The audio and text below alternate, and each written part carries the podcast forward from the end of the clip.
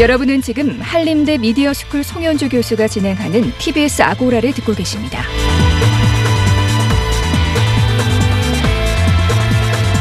이슈의 논점과 사실관계를 짚어보는 두 번째 광장 시간입니다. 독감 백신을 접종받은 후 사망하는 사례가 이어지면서 백신 접종에 대한 우려가 끊이지 않고 있습니다. 질병관리청은 안심하고 맞아도 된다고 하지만 여전히 주저하는 분들도 많습니다. 독감 백신 접종 후 사망 문제, 백신과 인과관계는 밝혀진 것이 있는지, 무관하다면 백신을 지금 맞아도 되는 것인지, 아니면 좀 더 신중하게 기다려봐야 할 것인지, 요즘 많은 분들의 고민거리 중 하나일 겁니다. 김경우 서울백병원 가정의학과 교수님과 함께 백신 접종의 안전성 여부에 대해서 이야기 나눠보겠습니다. 안녕하세요. 네, 안녕하세요. 예. 독감 백신 접종을 받은 후에 사망했다는 보도가 잇따랐거든요. 근데 이제 질병청이 총 46건에 대해서 조사를 했는데 인과관계가 있는 것으로 나타난 사례는 없다는데요. 어떻습니까? 네, 그렇습니다. 제가 계속 어, 많은 사망 사례가 보고돼서 국민들께서 많이 이제 걱정하시고 계신데 지금까지 이렇게 백신 접종을 맞고 사망하셨다는 사례가 예. 있었던 적은 없었기 때문에 이게 백신 접종 때문에 실제 사망이 증가한 건지 아니면 사망은 동일한데 신고 건수가 증가한 건지에 대한 구별이 필요할 텐데요.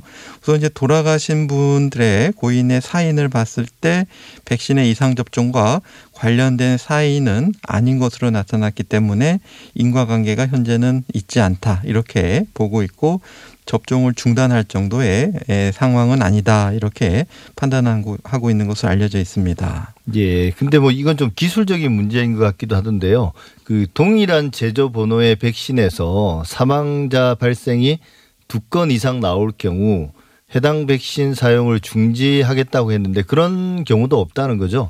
네, 그렇습니다. 지금 사망 사례가 두 건 이상 나온 제조 번호가 총 14개로 파악되고 있다고 하는데요. 예. 모두 독감 백신과 인과성 자체가 없는 것으로 어, 파악이 되어 있고 일단 어, 같은 제조 번호로 어, 어, 생산된 백신은 적게는 5만 개에서 많게는 15만 개가 생산되고 있는데 이것이 이제 골고루 퍼진 게 아니라 이제 순차적으로 많이 이제 배포가 됐을 텐데 만약에 어떤 동일 제조 번호의 백신으로 인한 인과성이 있는 사망자가 어, 다른 제조 백신에 비해서 많이 발생할 때는 어, 사용을 중지하고 검토를 하는 것이 올바른 절차가 되겠는데 아직까지 그런 경우는 없는 것으로 알려져 있습니다. 예, 그러니까 그 백신 접종과 사망이 거의 무작위로 일어나고 있다는 그런 어, 말씀이신 네, 거죠. 그게 아주 적절한 표현이신 것 예. 같습니다. 네. 근데 이제 그럼에도 독감 백신 접종 후에 사망했다는 소식이 계속 이어지기 때문에 좀 주저하는 분들이 많은데요. 그래도 이제 검증을 해보니 현재까지 독감 백신 이유가 아니라면 주요하게 밝혀진 그 사망 원인들은 뭔가요? 네, 그렇습니다. 그래서 이분들이 왜 돌아가셨는지를 어, 여러 가지 의무 어, 기록 조사라든지 아니면 검사 기록 또 필요한 경우 이제 부검 결과 등을 통해서 사인을 어, 분석을 했는데요. 예. 어, 대부분 이제 심혈관계 질환, 어, 또 뇌혈관계 질환으로 인한 아, 사망으로 돌아가신 것이 이제 많이 어, 가능성이 높게 되겠고요. 또 이제 부검을 했을 때 어떤 대동맥 박리라든지 뇌출혈 그리고 폐동맥 혈전 색전증과 같은 명백한 다른 사인이 어, 밝혀진 것으로 알려져 있어서 어, 지금 이 돌아가신 분들과 사망이 어, 어떤 백신으로 인한 사망 원인은 아니다 이렇게 파악되고 있습니다. 예. 근데 이제 저도 비전문가 입장에서 약간 의심이 드는 게 의심이라기도 궁금한 것이요. 기저질환자들의 경우는 독감에 취약하기 때문에 더더욱 백신 접종을 받아야 된다고 하지 않습니까? 네, 그렇습니다. 그런데 네. 인과 관계는 없다고 했지만 만약에 백신 접종 이후에 기저질환이 혹시나 만약에 악화되는 뭔가가 있다면 백신 접종이 두려울 것 같거든요. 그러니까 백신 접종이 기저질환 악화나 이런 단기적인 그런 가능성은 있나요?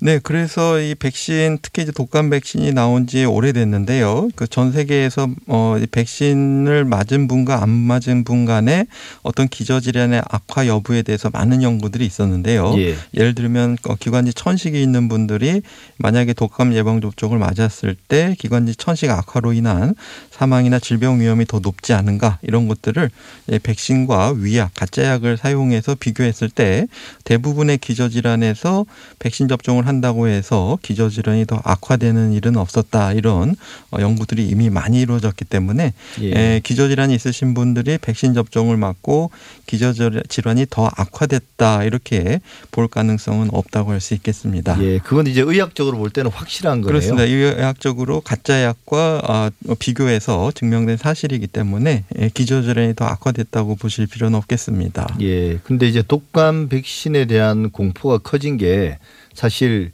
기저질환도 없는 아주 건강한 17세 고교생이 독감 백신을 맞고 사망해서 이것 때문에 이제 급속하게 공포가 확산됐다고 할 수 있는데요.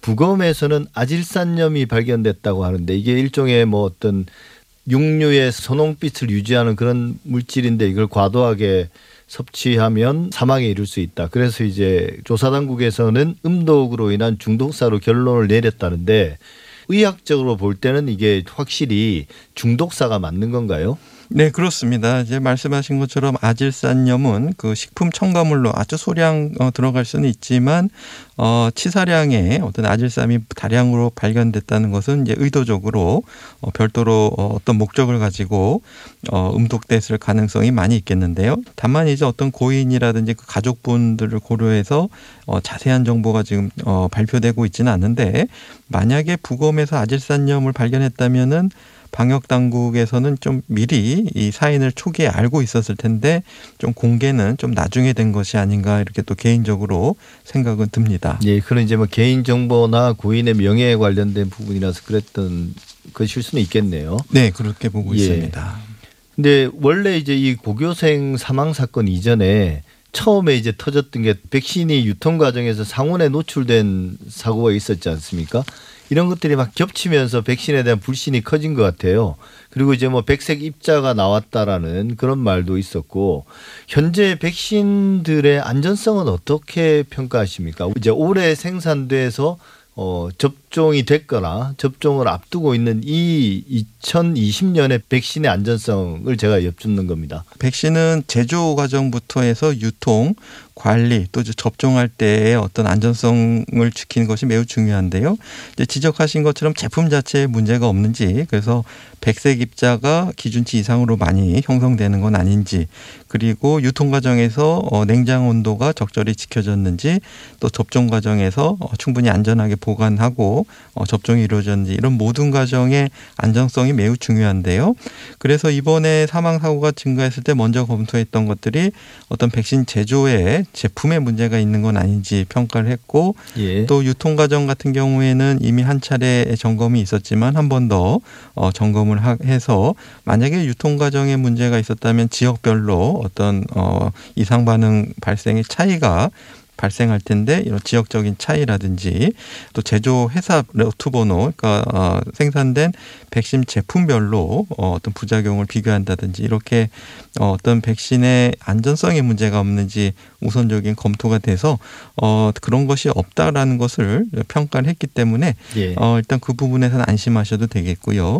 특히 이제 백색 입자 같은 경우에 가장 우려되는 것이 생산 과정에서 독성 물질이 생겼다든지 아니면 만들어졌는데 외부 물질이 들어갔다든지 아니면 그 제품에 변질이 생겨가지고 어, 불순물이 생겼다든지 이런 것들이 가장 조금 의심되는 부분인데 그 부분에 대해서는 어떤 성분에 대한 분석이라든지 그 다음에 동물에 대해서 토끼에 대해서 실제 주입을 하고 나타나는 반응이라든지 이런 성분 분석과 부작용 반응 검사를 마쳤기 때문에 안 정성에 문제가 없다고 이렇게 식약처에서 공식적으로 발표를 했습니다. 예.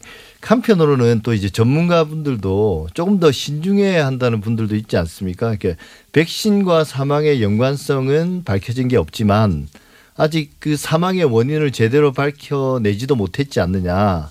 그래서 사망 원인을 좀 면밀히 분석해서 백신이 아니라 뭔가에 의해서 사망했다라는 그 원인이 확증될 때까지는 조금 기다릴 필요가 있지 않느냐. 최소한 일주일 정도는 백신 접종을 유보하자 그런 의견도 있는데 어, 정부 입장에서는 빨리 접종을 해- 해야 된다. 또 이런 입장이거든요. 이거 어떻게 평가하십니까?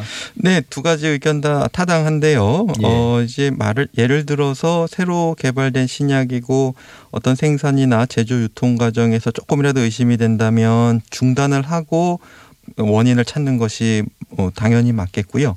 만약에 이제 그럴 가능성이 적다고 판단이 되면 어, 접종을 어, 계속 지속하면서 대신에 이런 사망 사례에 대해서 원인에 대한 분석은 철저하게 진행하는 두 가지가 다 가능하겠습니다. 그래서 만약에 그동안 알려져 있지 않던 부작용이 새로 생겼을 가능성이 적다고 판단이 되면은 어, 백신 접종을 계속 신중하게 예, 진행하면서 하지만 사례에 대해서는 면밀한 분석을 진행하는 과정도 지금 거꾸로 생각해 보면은 어, 맞았다고 생각이 되고 또 일시 중단을 어, 일시 보, 유보를 어, 권고했던 의협에서도 다시 백, 어, 백신 접종 재개를 어, 다시 권고를 하, 어, 한 입장에서는 어, 일단 거꾸로 생각하면은 일단은 안전성에 대해서는 어, 다 확인이 됐고 큰 걱정하지 않고 백신 접종에 참여하셔도 문제는 없다고 보시면 되겠습니다. 예. 그러니까 지금의 백신이 어, 평균적인 안전성은 보장이 되어 있다는 말씀이신데요. 특별히 뭔가 더 위험한 백신이 아니다. 그런데 결국 확률이 얼마인가의 문제는 있지만 독감 백신의 뭐 치명적인 부작용이라고 해야 될까요? 뭐 의학적으로는 중증 이상 반응이라고 하던데요. 뭐 아나필락시스와 또 길랭 발해 증후군 이런 게 있다고 들었는데요. 이 독감 백신을 맞으시는 분들이 혹시나 이런 낮은 확률이지만 이런 증상이 나타날 수도 있지 않습니까? 이게 어떤 증상이고 어, 대처 방안 같은 걸 좀 안내해 주신다면요. 네, 그 부분이 이제 중요한데요. 지금까지 나온 사망 사례들이 백신과의 직접적인 인과성은 없다고 어느 확인이 됐지만 말씀하신 것처럼 100% 안전하다고 100% 어떤 중증 이상 반응의 가능성이 없다는 뜻은 전혀 아니기 때문에 예. 어, 지금까지 없었던 어, 부작용들이 충분히 발생할 가능성이 있겠고 어떤 이제 아까 확률의 문제를 지적해 주셨지만 예를 들어서 기존에 알려져 있는 그 아나필락시스나 길랭발해 증후군의 발생률이 100만 명당 한 명으로 발생한다. 이렇게 봤을 때 굉장히 가능성은 낮지만 3천만 명이 접종하시게 되면 30명에게서는 이러한 치명적인 중증 이상 반응도 충분히 나타날 수가 있기 때문에 예. 충분히 여기에 대해서 대비를 하는 것이 필요한데요. 이것은 어, 어떤 아나필락시스라든지 길랭발해가 생기는 것은 그러니까 발생하는 것은 좀 예측할 수 있는 뚜렷한 인자가 없기 때문에 에, 좀 어, 어려운 면이 있지만 발생했을 때 발생 가능성에 대해서 우리가 이제 신속하게 준비를 하고 대처를 하게 되면은 예. 사망으로 이르는 것을 우리가 막을 수가 있기 때문에 우선은 아나필락시스 쇼크 같은 경우 의 증상이 백신을 접종을 맞고 나서 대부분 30분 이내에 아니면 때로는 좀 몇 시간 정도 지나서 24시간 이내에 심한 알레르기 반응이 나타나셔서 어, 가렵고 특히 얼굴이나 눈이라든지 입 같은 점막이 붓고 얼굴이 빨갛게 어, 발적이 생긴다든지 거기에 더불어서 이렇게 숨이 잘 안 쉬어지고 숨 쉴 때 쌕쌕 소리가 나는 천명음이 들리면서 또 혈압이 떨어지기 때문에 어지럽다든지 속이 메스껍고 토할 것 같다든지 이런 경우에는 우리가 중증의 이상 반응으로 볼 수가 있기 때문에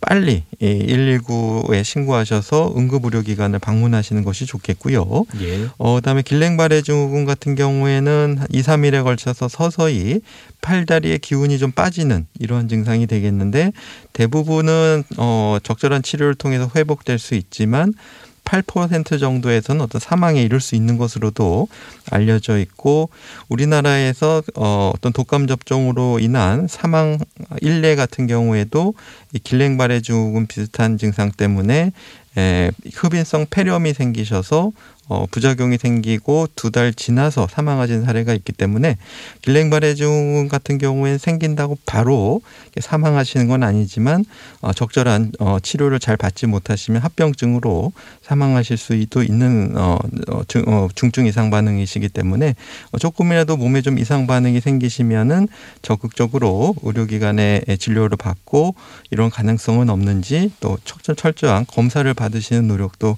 같이 어, 필요하시겠습니다.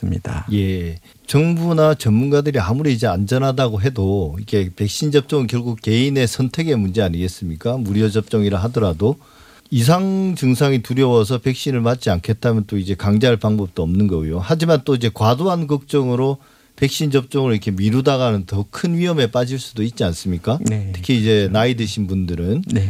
그러니까 건강상의 문제만을 따져볼 때 그래도 백신 접종이 꼭 필요한 사람들은 어떤 분들인가요? 예, 지적해 주신 것처럼 일단 고령의 어르신들 같은 경우에 이제 우선적으로 접종이 필요하신데 특히 이제 폐질환이 있다든지 또 심장 질환이나 간이나 콩팥이 안 좋아서 투석을 받으신다든지 이렇게 기저질환이 있으신 분들은 꼭 백신 접종을 하셔야 되겠고요. 또 영유아나 소아 그리고 단체 생활을 하는 학생들 청소년 예. 같은 경우에도 한번 독감이 돌면 한꺼번에 많은 사람이 감염될 수가 있기 때문에 반드시 접종을 맞아야 되겠고요. 또 특히 고령의 어르신이나 기저질환자 분들은 그분들 돌보는 간병인이나 가족이나 의료진을 통해서도 감염될 수가 있기 때문에 이러한 분들을 돌보시는 분들도 반드시 예방 접종을 꼭 맞으셔야 되겠고요. 어, 우리가 이제 특별한 건강에 문제가 없다 없는 건강한 분이라고 하더라도 어, 나중에 조금 우리가 우선 접종 대상자의 접종이 다 끝난 다음에는 건강하신 분도 이제 접종을 하시게 되면 어, 비록 어, 합병증이나 사망률이 높진 않지만 한번 앓게 되면은 출근을 못할 정도로 매우 심하게 앓고 또 예. 주변에 이런 인플루엔자를 전파시킬 수가 있기 때문에 나중에 좀 1, 2월 달쯤 돼서 어, 검- 젊고 건강하신 분들도 한번 추가적으로 접종을 맞는 것을 고려해 보시면 좋을 것 같습니다. 예, 코로나 때문이라도 더더욱 그 필요한 네. 거 아니겠습니까? 맞습니다. 예, 예. 우선은 그 항바이러스제가 있다고 알려져 있지만 항바이러스제를 처방받기 위해서는 병원을 가셔야 되는데 열이 나고 호흡기 증상이 있는 분 자체는 어떤 병원에 접근하는 것이 다른 사람에게 어떤 감염 전파 위험 때문에 굉장히 차단되어 있습니다. 그래서 예. 이분들을 위한 별도의 어떤 그 구- 동선이 구분된 진료를 받으셔야 되는데 일단은 인플루엔자에 걸리시면은 이 항바이러스를 처방받으러 가시는 과정도 굉장히 수월하지 않다고 할 수 있겠습니다. 예. 마지막으로 그런 분들이 그 사실 거의 국민 모두가 어, 백신 접종을 받으면 좋겠는데요. 그 접종 전후로 주의해야 될 사항 몇 가지만 좀 체크해 주시면 어떻겠습니까? 예, 우선 접종 받으시기 전에는 그 컨디션이 좋으신 날을 선택하셔야 됩니다. 특히 이제 어르신들 같은 경우에는 어떤 벼- 질병이 진행되고 있을 때 예를 들면 폐렴이라든지 요로 감염이라든지 그런 게 있을 때 막 고열이 나거나 어디가 아프신 게 아니고 약간 좀 기운이 없다, 뭐 어지럽다 이러실 수가 예. 있기 때문에 조금이라도 컨디션이 안 좋으시면 예방 접종을 미루시고 또 적절한 진료를 다른 병이 없는지 꼭 받으셔야 되겠고요. 그러기 위해서는 막 너무 서둘러서 무리 하게 맞지 마시고 제- 접종일을 연기하셔서 이제 맞으시는 노력들이 필요하시겠고요. 또 이제 맞으실 때는 탈수가 되지 않도록 좀 수분을 좀 충분히 드시는 것이 필요하시겠고 접종을 맞고 나서 또 한 30분 정도는 의료기관에 머무르시고 또 예방접종을 맞은 당일날은 어디 이렇게 먼 거리에서 작업을 하지 마시고 집이라든지 의료기관에 연락이 가까운 데서 머무시면서 활동을 좀 줄이시는 것이 좋겠고요. 그러기 위해서 이제 의사와 예진을 충분히 자세히 하셔야 되는데 그러기 위해서는 이제 평소에 다니시던 단골 의사 선생님하고 이제 충분히 상의하시는 것이 줄 서서 이렇게 예방 접종을 맞는 것보다 좀 더 효과적이고 안전하실 수가 있겠고요. 이제 접종을 맞고 나서 이제 호흡 곤란이라든지 뭐 두드러기, 심한 현기증 이런 것이 나타나면은 빨리 어 119에 신고하셔서 응급 의료 기관을 찾는 것도 필요하실 수 있겠습니다. 네, 잘 알겠습니다. 백신 포비아란 말까지 나왔었는데요. 지금은 조금 누그려졌지만 우려는 여전합니다. 정부는 정부를 믿고 백신 접종을 받겠다는 국민들을 위해서라도 사소한 불신이 생기지 않도록 최선을 다해야 되겠습니다. 언론도 불필요하거나 과도한 걱정을 유발할 수 있는 보도에는 신중을 기할 필요가 있겠습니다. 지금까지 김경우 서울백병원 가정의학과 교수였습니다. 오늘 말씀 감사합니다. 네, 감사합니다.